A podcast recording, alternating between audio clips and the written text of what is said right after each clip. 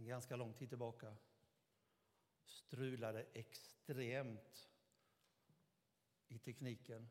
Så när ni sjöng första sången så hade jag ingen predikan med mig här. Men Felix är en fena. Tack Felix. Tack för ditt tålamod Felix. Och tack för att vi eh, fick ner adrenalinet på rätt nivå när vi kände att vi hade med. oss. jag hoppas att eh, Eh, jag är inte bara pratar nu utan du kan få med första bilden Felix. Där är vi. Um, vad har du i din hand? är predikan idag. Vi ska besöka Horebs berg en liten stund i början. Sen ska du få följa med mig till Sarata Galbena. Jag ska berätta mer. Och vi ska ta oss tillbaka till Tibro. Kommer att säga Felix, byt bild så håller vi det. Vi kan eh, byta bild. Vad har du i din hand? Går vi 3500 år tillbaka i tiden ungefär så kan vi vara med om när Mose befinner sig väldigt nära Horebs berg. Om du undrar var är vi så eh, enligt vad jag kan förstå att de flesta är överens om som kan sin historia när man funderar på var låg det så är vi den södra delen av Sinai. Detta Horebs berg, när vi möter Mose, skulle han komma tillbaka till lite senare. Och då skulle Gud visa honom vad som skulle stå på stentavlorna. Ytterligare ungefär 300-400 år senare så skulle Elia komma till Horebs berg och där skulle han få möta Gud på ett alldeles speciellt sätt. Men nu när vi är på Horebsberg så ser vi en Mose framför oss. Så när vi ställer frågan till Mose, eh, hur står det till? Så ser vi på honom att han är en mogen man, han är ungefär 80 år. Och när vi säger hur har ditt liv varit?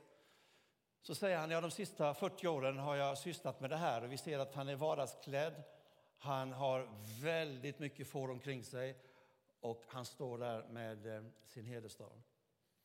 Ehm, men ställer vi frågan till Moses säger vi, har inte du varit prins av Egypten? Så skulle han säga att eh, absolut, men det är 40 år sedan.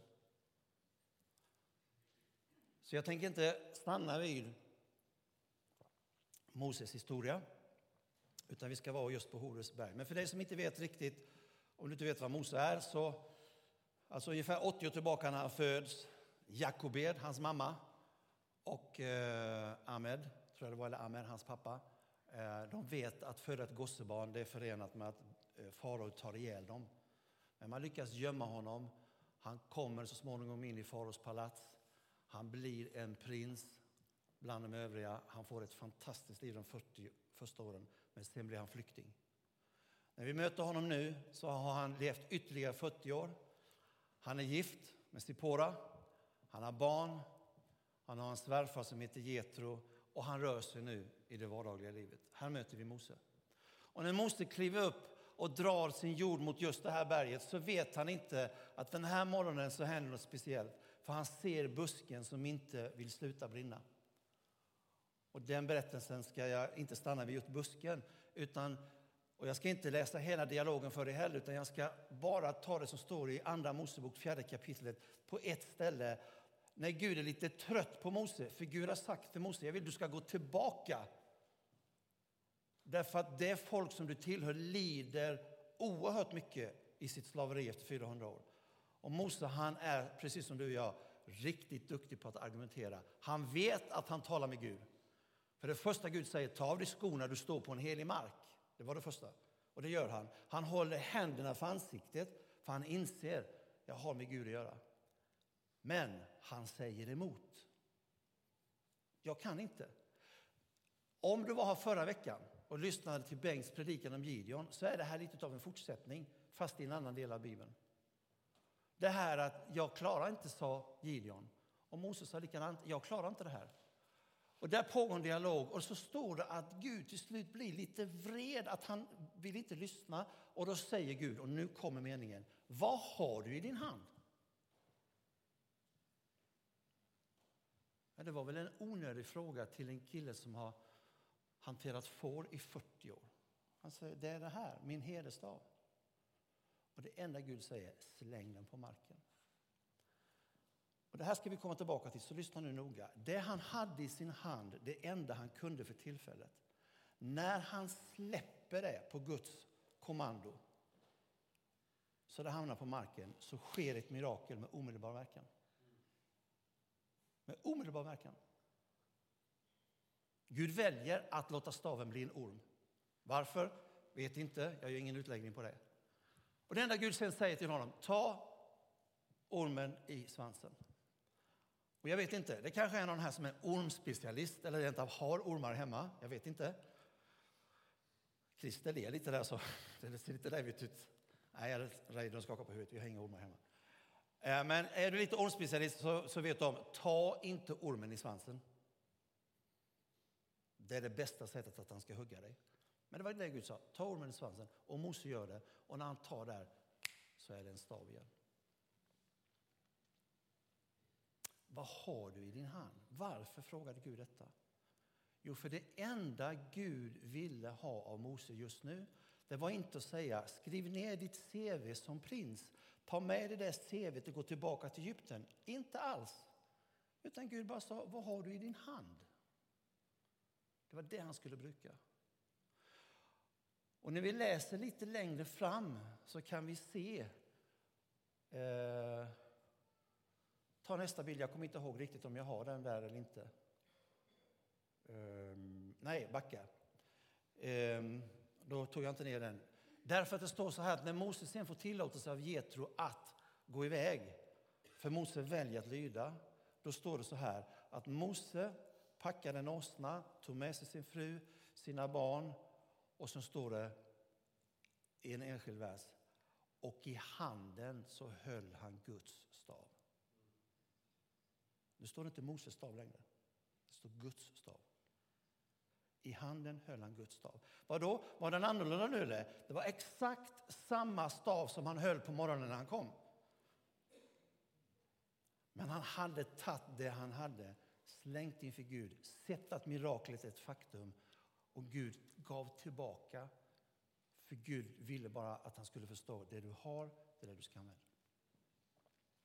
Vi ska komma tillbaka till det här lite senare, men, men eh, frågan är alltså oerhört spännande att det var så Gud sa till Mose. Vad har du i din hand?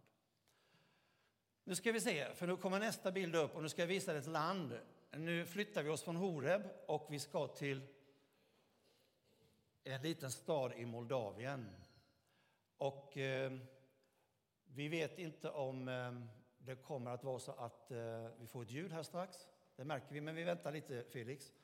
Eh, tekniken strulade där. Får vi inte det så, ska jag, eh, så kommer nog filmen att gå igång, får vi hoppas. Och, eh, för ni ska få se en film alldeles strax. Men det är så här, för några veckor sedan så reste jag, Gunilla och eh, kollega Bengt Holmgren med fru Rode ner till Moldavien.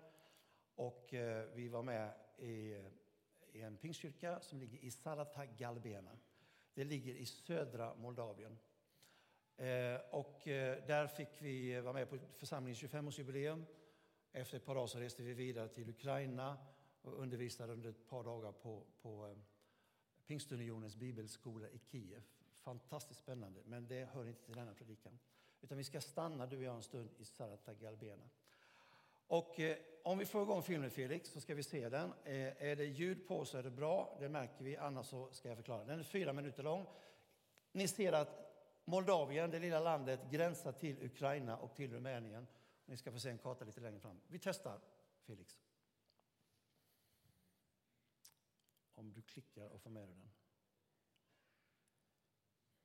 Du får inte det? Nej, Felix skakar på huvudet. Då gör vi så här att vi eh, går till nästa bild. Ni missade nu en film på fyra minuter. Om någon tänker jättebra, då blir predikan fyra minuter kortare. Eh, helt rätt. Helt rätt. Ehm, jag återkommer till den filmen vid något tillfälle. Det är inte vi som har tagit den, utan de har gjort själva där nere. Men vi befinner oss alltså i ett vackert landskap och eh, här har du Rod och Bengt. Och eh, det är inte så att jag har bytt ämne nu så det har blivit, blir en missionspredikan här, utan jag är kvar i att vi har precis varit på Horebsberg. Det är det viktiga. När Gud sa, vad har du i din hand? Eh, vi tar nästa bild. Det här landet, Moldavien, om du ser här, så står det Moldova. Och då ser du att Ukraina sveper runt, Rumänien ligger intill, Svarta havet kommer där, så det ligger liksom precis mellan Rumänien. Europas fattigaste land, en gång i tiden tillhörde det Sovjetunionen. Ehm, jag tror 1990 någonting blev det fritt. 3,4 miljoner invånare. Huvudstaden heter Chisinau. Ehm, vi här i Sverige har ett BNP, alltså en bruttonationalprodukt, som är ungefär 75 gånger större än vad de har. Det är fattigt. Vi byter bild. När man tittar ut över Strada Galbena, ehm, där jag har fotat det här, eh, för nu är det mina bilder ni får, så kan man tycka att det ser väl ut som det är en ganska ehm, bördig och spännande mark. Och det är oerhört bördigt. I Moldavien så bland annat man, man odlar väldigt mycket vindruvor och mycket, mycket annat. Så det är ett bördigt landskap. Men går vi lite närmare, nästa bild, och jag skulle nog behöva att vi kanske fick ner ljuset här, vi kan få så ni ser bilderna lite bättre. Kan någon ordna det? Ta ner ljuset bara på här framme. Jag vet inte hur mycket ni ser av konturerna, men så här ser det ut när man kommer närmare och då börjar man fundera på, bor det någon där? Eh, och det gör det. Eh, tittar vi lite närmare genom att gå in så ser det ut så här. Eh, det är ett kök. Och eh, det här är alltså, han bor där när vi kommer dit. Den här bilden är tagen för två år sedan, för vi var där också för två år sedan. Eh, vi kan fortsätta, för det kommer bli ganska mycket bilder nu. Eh, när vi står och tittar i det här köket så bara konstaterar vi att eh, det, det, här går ju inte. Det är ingen människa som kan bo där, åtminstone inte på vintern. Det är lika kallt där nere på vintern som vi egentligen har här. Men när vi var nere där nu för några veckor sedan så var det extremt varmt. Vi byter bild. När man ser det eländet av hus runt omkring, så ändå när man står på kullen och tittar rakt in över byn, så vad dominerar? Jo, ett torn med en vattentank med ett stort kors på. Och ett antal nya byggnader som ser fantastiskt fina ut.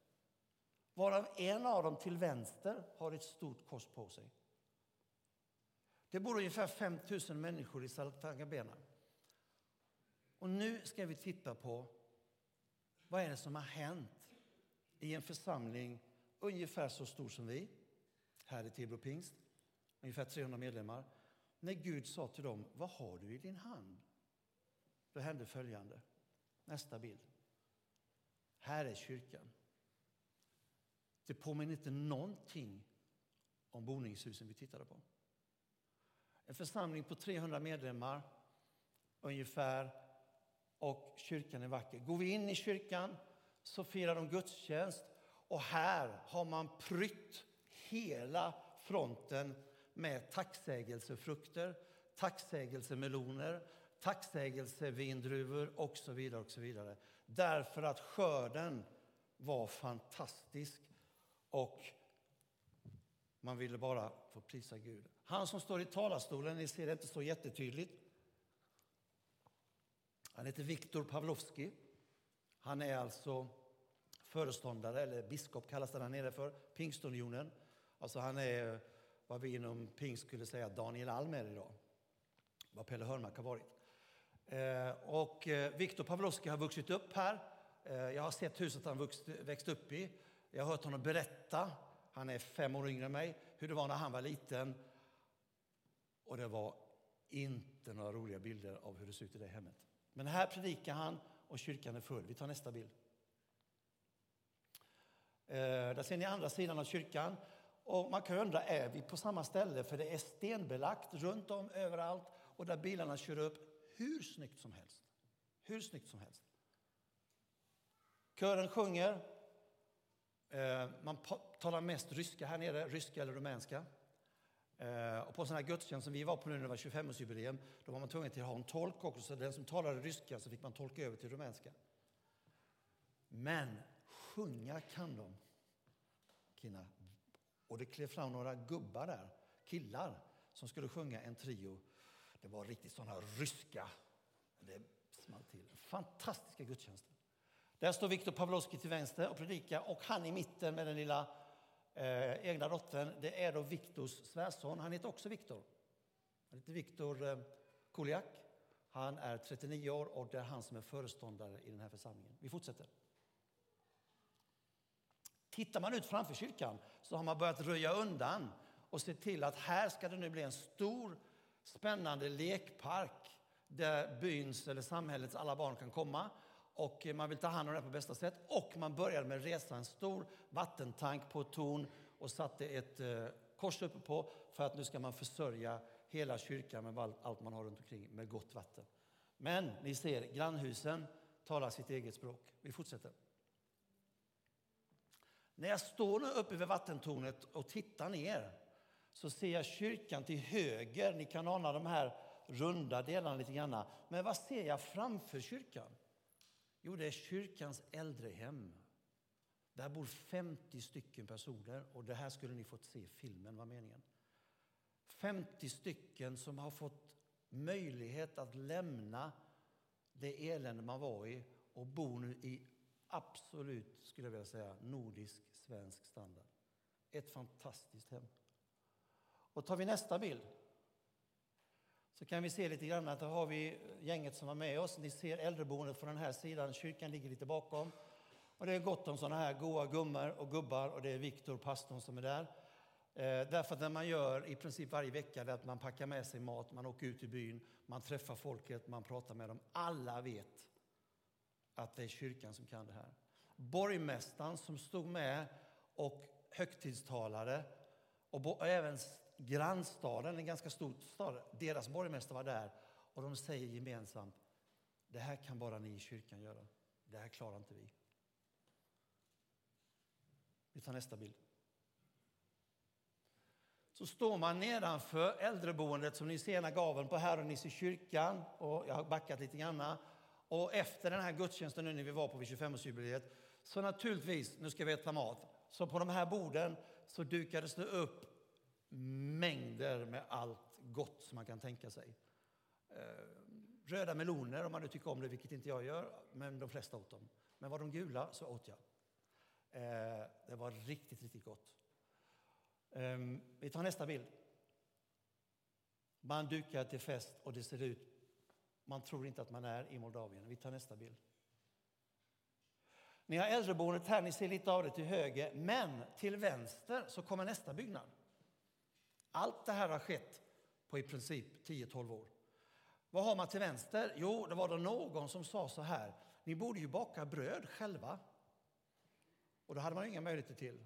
För ni ska inte tro att, att församlingen sitter och är stormrik på något sätt. Och då var det någon som sa, vi kan hjälpa till att backa upp lite grann om ni vill göra det. Så att nu har man byggt ett bageri och vi tar nästa bild. I det här bageriet så eh, gör man 400 limpor om dagen. Den som vill komma och köpa, köper. Den som inte har råd, får. Bröd är viktigt för de som bor i Moldavien. Helt modernt, fantastiskt bageri. Nu har vi kyrkan, vi har ett äldreboende, vi har ett bageri. Vi tar nästa bild.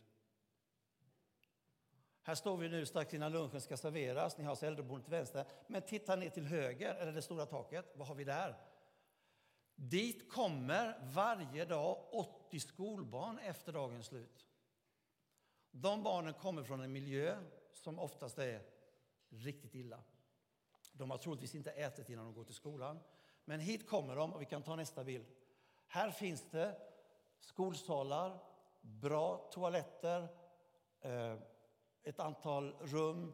80 barn kommer dit varje dag. Lärarna följer med. Och man får hjälp med sina läxor den dagen. Kyrkan presenterar evangelium för alla som är där och alla tar emot.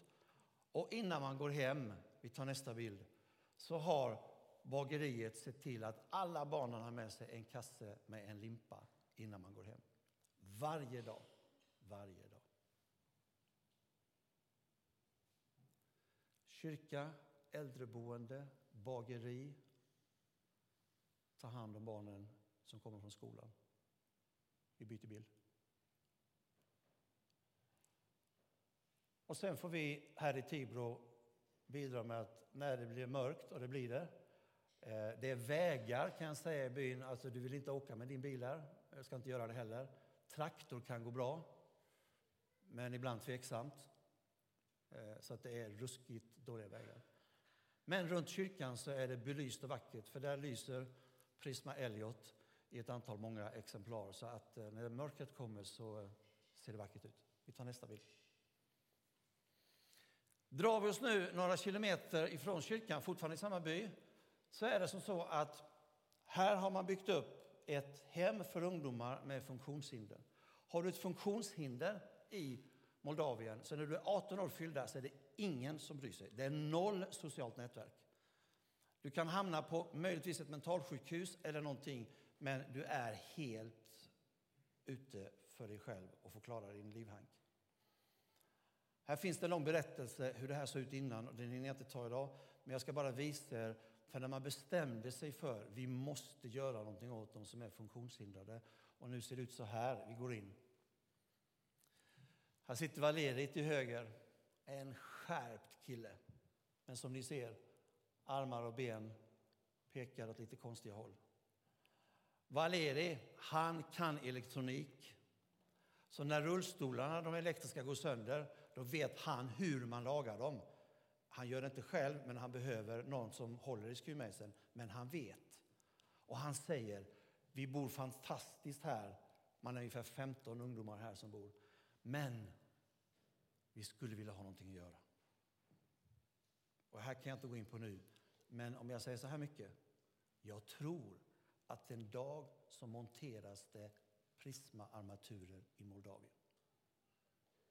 Och de armaturerna kommer säljas i Moldavien. Och vinsten på de armaturerna ska användas så att församlingen får göra ännu mer i Moldavien. Var det ett löfte sa du? Nej, det var det inte. Men jag sa att det kanske blir så. Vi håller på att jobba på det. Vi tar några mer bilder. Det är Viktor Pavlovskij som ni ser där, ser ni Koliak. Hur snyggt som helst, perfekt. Vi kan byta bild. 15 ungdomar. Vi var där, ni ser, de kan bygga, de är riktigt duktiga. Vi delade en måltid med dem. Det är Bengts bror som sitter där uppe, Ingmar, och sen känner ni igen Gunilla och så de här ungdomarna. Och de var jätteglada. Vi byter bild.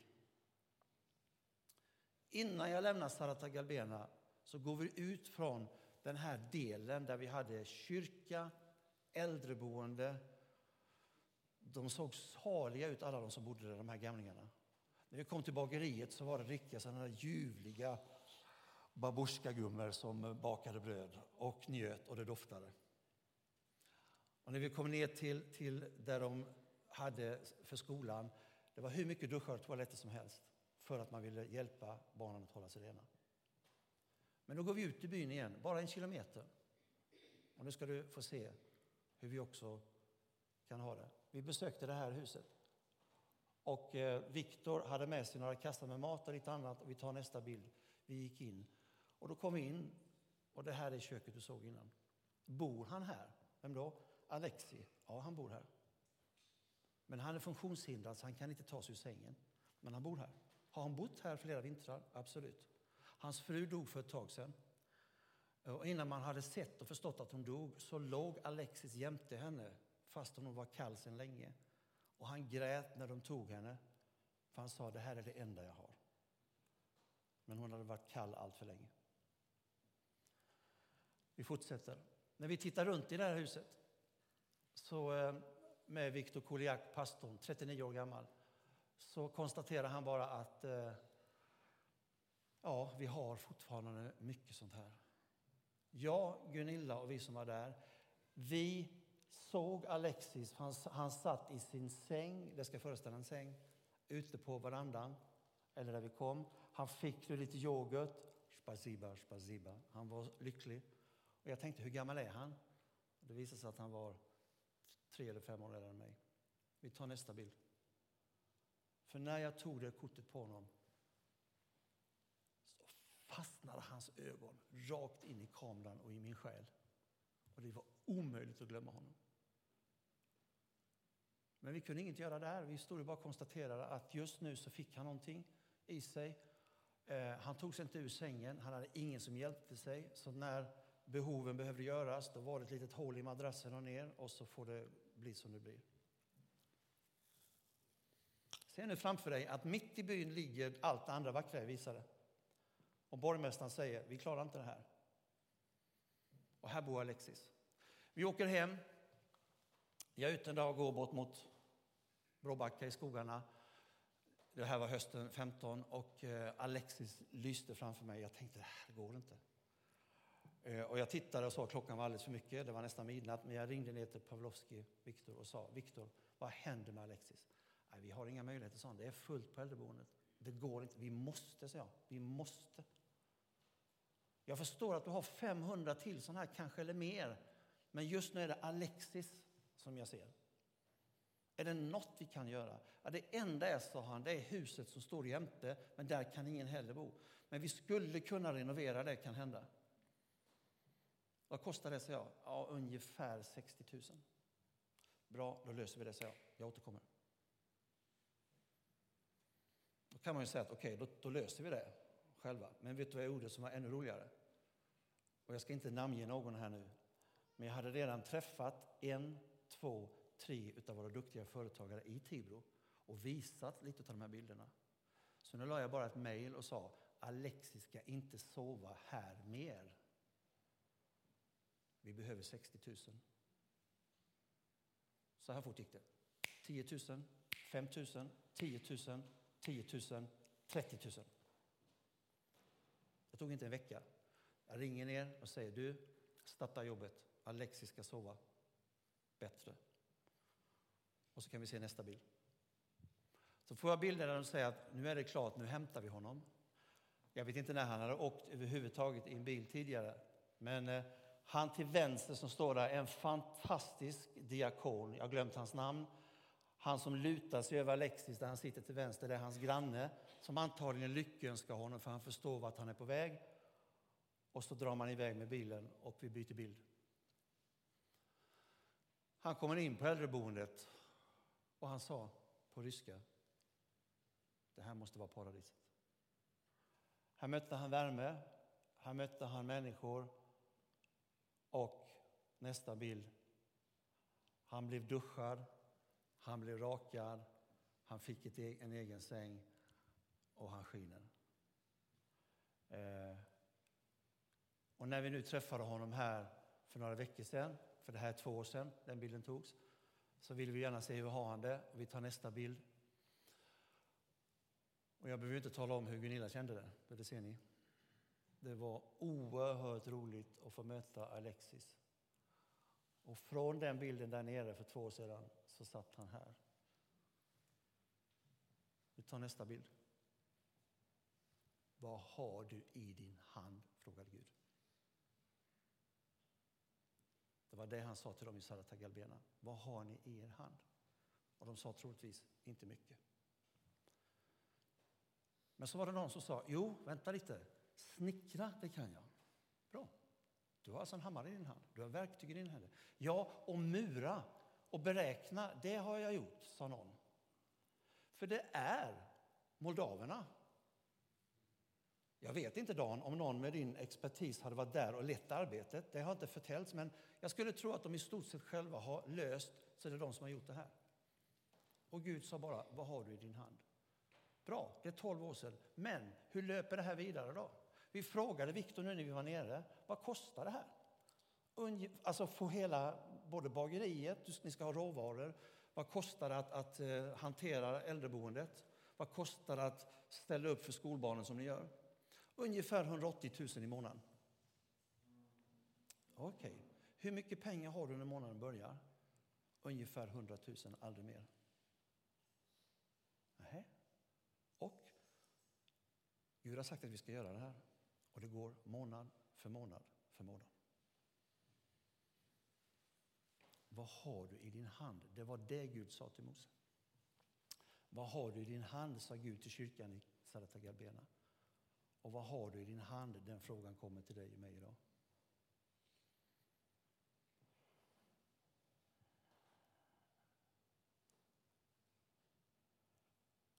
Om jag nu kommer ihåg rätt hur bilderna är här. Vi tar nästa bild. Precis.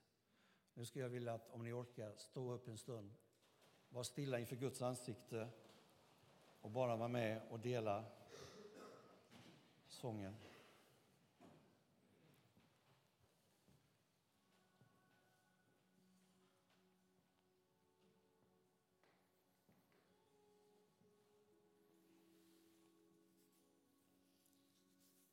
Byter bild.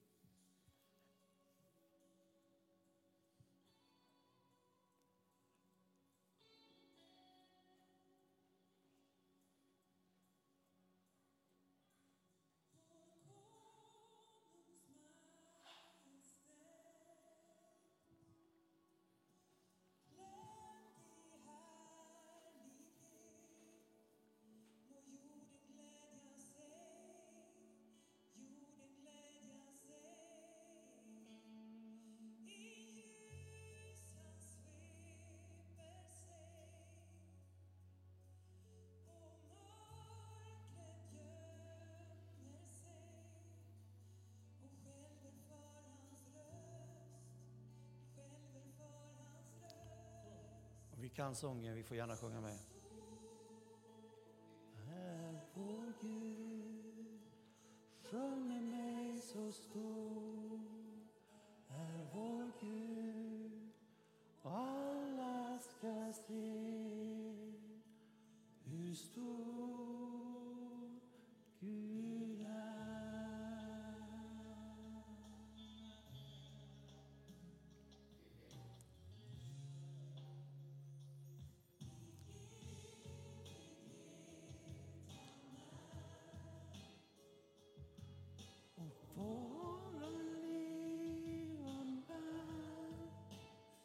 Isso está acabando, isso está acabando.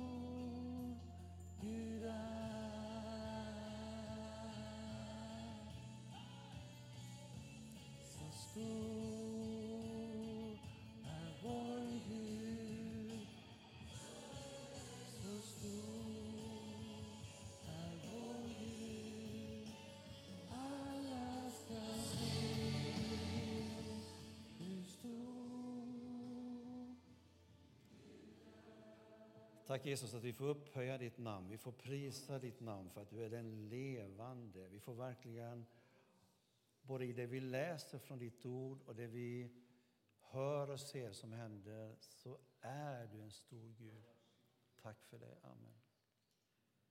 Varsågod och sitt.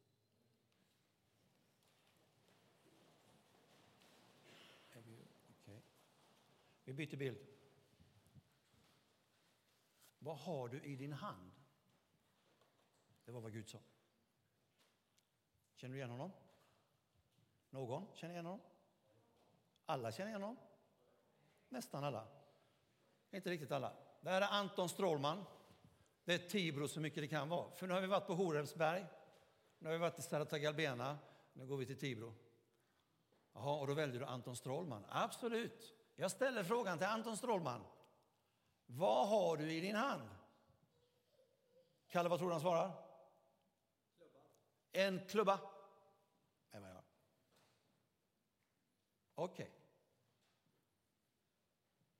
Och det är ju faktiskt så, vem vi än möter så kommer han ju kunna svara på någonting. Vad har du i din hand? Vi byter bild. Jag är på väg att avrunda predikan nu och vill nu uppmuntra dig och mig och utmana dig och mig att den här frågan som Mose fick när han sa att jag har en, en stav. Det är en fråga till dig och mig idag. Inför kommande församlingskvällar och inför allt annat som är i Tibro. Bland alla fantastiska troende människor. Men Gud frågar dig och mig, vad har du i din hand? Mose han hade den här staven, och nu kommer nog den här texten, vi lägger upp den, jag tror den kommer där ja. Mose satte alltså sin hustru och sina söner på åsnan och började resan tillbaka till Egypten. Och så står det, i handen hade han Guds stav.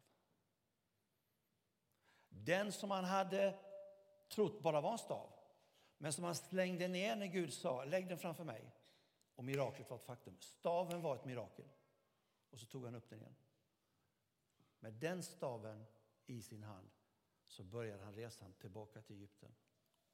Och vad som hände där, det är en helt annan predikan. Vi byter bild.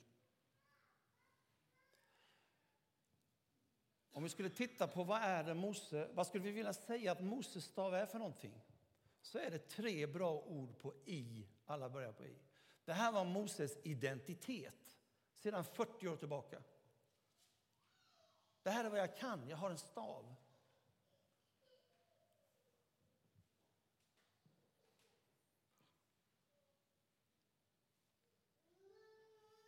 Christer, jag har inte frågat dig, men, men eh, vi är så goda vänner så jag tar mig friheten. Webbsändningen kan jag säga, den har slutat så det är lugnt.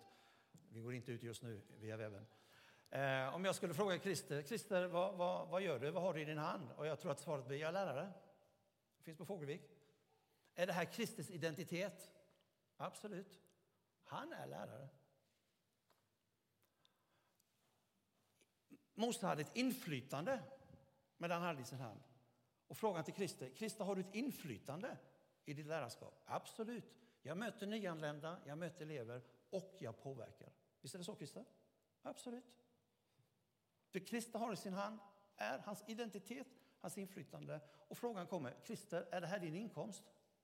Svar ja. Det jag har i min hand är min inkomst.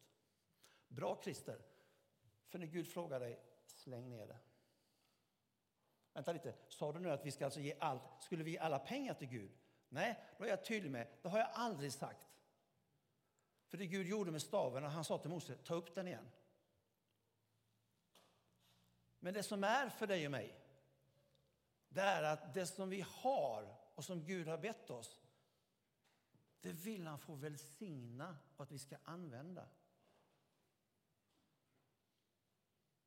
Och pengar är en del av det. För i den staven du har, och nu får du tänka, jag är lärare, jag är snickare, jag är bilmekaniker, jag är sjuksköterska, jag är någonting. Absolut, det är din inkomst, du har ett inflytande i det du gör. Det, här är, en, det är din identitet, det här är du. Och Gud säger, jag vill välsigna det här. Vi byter bild. Vad är skillnaden mellan tro och galenskap? Ja, den är hårfin.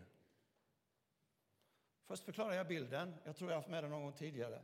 Varför visste jag Stefan Holm från Aten 1900, 2006 i OS? Jo, därför att han skulle hoppa finalen och han hade bestämt sig för i sitt hjärta nu är det guld som gäller. Hur vet du det? Ja, det är guld som gäller. Han var klar över. Han hade gjort läxan och så vidare. Han hade jobbat, han hade tränat. Och när han har satt sista hoppet och lyckats så springer han tillbaka till bagen, sliter av sig tröjan, tar upp en ny tröja färgad i guld. Och nu har han inte ryggen på honom och det står en etta på ryggen. Och sen tar han svenska flaggan och springer runt. Hade Stefan Holm tro? Han hade tro för han hade redan sett det som ännu ej har skett. Vad har du och jag vår guldtröja? Har vi packat ner den i bagen? Står det en etta på den? Guds uppdrag till Mose. Galenskap. Man kan inte hämta en och en halv miljon människor som har bott där i 400 år. Dessutom om någon får reda på att är det inte du som är den gamle prinsen och du har slagit ihjäl Gud, jag förstår att Mose argumenterar, det är galet rakt igenom. Men Gud sa, gå tillbaka. Och Mose sa, då gör jag det om du har sagt det och jag tar din stav. Den är viktig. Moldavien. Viktor, hur är det nu inför nästa månad? Vi har så här mycket pengar in, men vi har det här ansvaret. Vi får jobba för det och se hur vi kan få till det. Har det gått hittills? Absolut. Det har gått hittills. Och här sitter vi i Tibro. Och jag säger det igen så ni vet då att jag vet att Kjell inte längre ligger i webbsändning nu som ni undrat. Gick det här ut? Här är vår församling. För nu skulle jag vilja bli lite grann mer mot oss här. Och nu får ni gärna efteråt om ni säger att det sista du sa kunde du låta bli. Eh, för det håller jag inte med om. Det är inga problem. Jag lovar, det är inga problem. Jag ska inte bli arg om du säger det. Men om jag, jag talar i vi-form nu, för jag är en del av den här församlingen. Och jag ska inte gå in på det här som Patrik nu har sagt, att vi ska träffas den 16 igen. Men, men det håller på att hända saker i den här församlingen. Är vi med på det? Det håller på att ske någonting, va? Och vi tänker hus. Här, Prisma eller någon annanstans. Vi hör siffror, 10 miljoner, 17 miljoner. Var det rätt? För jag var inte här då, men jag har, tror att jag har rätt. Alltså 27, kanske 27-30 miljoner. Vi rör oss med riktigt stora summor. Vad sa du, Viktor? 180 000 varje månad? Okej. Okay. Och Gud ställer frågan till oss, inte vad har ni era pengar? Eller vad har du i ditt CV? För Gud frågar dig och mig, vad har du i din hand? Och det du har i din hand är din identitet. Du har ett inflytande, men det är din inkomst. Och nu då kanske jag spetsar lite. Jag ser inte Mikael här, Jonsson, men jag tror att jag kan tala ändå för att det stämmer någorlunda. Vi får in ungefär 100 000 varje månad. Kan det stämma? 80 till 100 000. Det är vad vi tar in i den församlingen. Stämmer? Lite drygt. Vi avrundar till 100 då, så är det lätt att komma ihåg. Jag ska inte säga, men du kan få göra ett sånt överslag själv. Jag skulle våga påstå i alla fall. Jag har inget bevis för det jag säger nu. Men om jag finge se, om vi skulle sett varje lönelista, varje pensionsuttag som kom den 25 augusti den här månaden, eller 27. Och så säger vi, och på det lägger vi tionde naturligtvis till kyrkan. Så kommer det inte in 100 000. Det kommer in 300 000 minst. För det är det du och jag har i lön som vi plockar ut. Hur kom du fram till det? Glöm det. Det kan vi diskutera sen. Det kanske är mer, det kanske är mindre. Men jag påstår att vi är inte där att det som är på våra löneuttag, det som Gud har sagt, det här är din inkomst, absolut. Det här är din stav, absolut. Det här är ditt inflytande, absolut. Men det här är också din inkomst.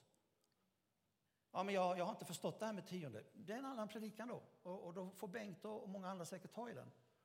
Men om vi nu säger att det kanske inte är så tokigt, utan att jag hamnar i en tionde predikan, att av det du tjänar och jag, så bestämmer vi oss för. För då är det tiondet bara. Sen uppe på det så ska vi i så fall köpa hus och bygga kyrka. Och bygga äldreboende och bygga bageri och bygga, inte vet jag. Är vi rikare än Moldavien? Nej, inte precis. Vi har 75 gånger mer BNP än vad de har. Jag ska inte fördjupa det mer, för jag tror du greppar precis vad är det han försöker säga. Det är att vi kan nog lite mer. Det är det jag försöker säga. Om sen Patrik om det var ett bra eller dåligt offertal, det får du skälla på mig sen om. Men jag menade inte att muntra ner dig genom att säga att vi inte lägger tionde. Men jag vågar säga att om du frågar mig, gör vi det eller gör vi det inte? Så är jag övertygad om för mig själv, högst personligt, vi gör det inte. Alltså, vi har mer att ge. Men eftersom Gud säger, nej inte Gud, Jesus själv sa, titta på änkan vad hon la i. Det, vad var det? Några futtiga? Det är mer än vad de andra gjorde. Gud räknar inte, Gud har inga problem med nollor, men han frågar dig mig, vad har du i din hand? Vad ska vi göra med det? Jag tror inte att vi tar upp på ett styrelsemöte eller på, på församlingsmöte vi ska bygga bageri, för det gör de i Moldavien. Jag är inte alls säker på det. Låt PO köra. Men vad vill Gud att vi ska göra med det vi har? Om detta behöver vi be, troligtvis fasta och be och prata med varandra i, i hjärtligt broderskap. Vad tänker Gud om församlingen? Är det här ett hus eller är det ett annat hus? Och det jag försöker säga nu, det, det, är inte till och från Prismahuset eller här. Uppfatta mig inte fel bara.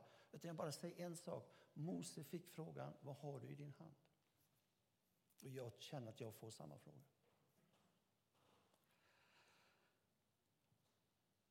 Amen. Tack Herre för att vi får bara vara övertygade om en sak. Det är att du älskar oss övermåtta mycket.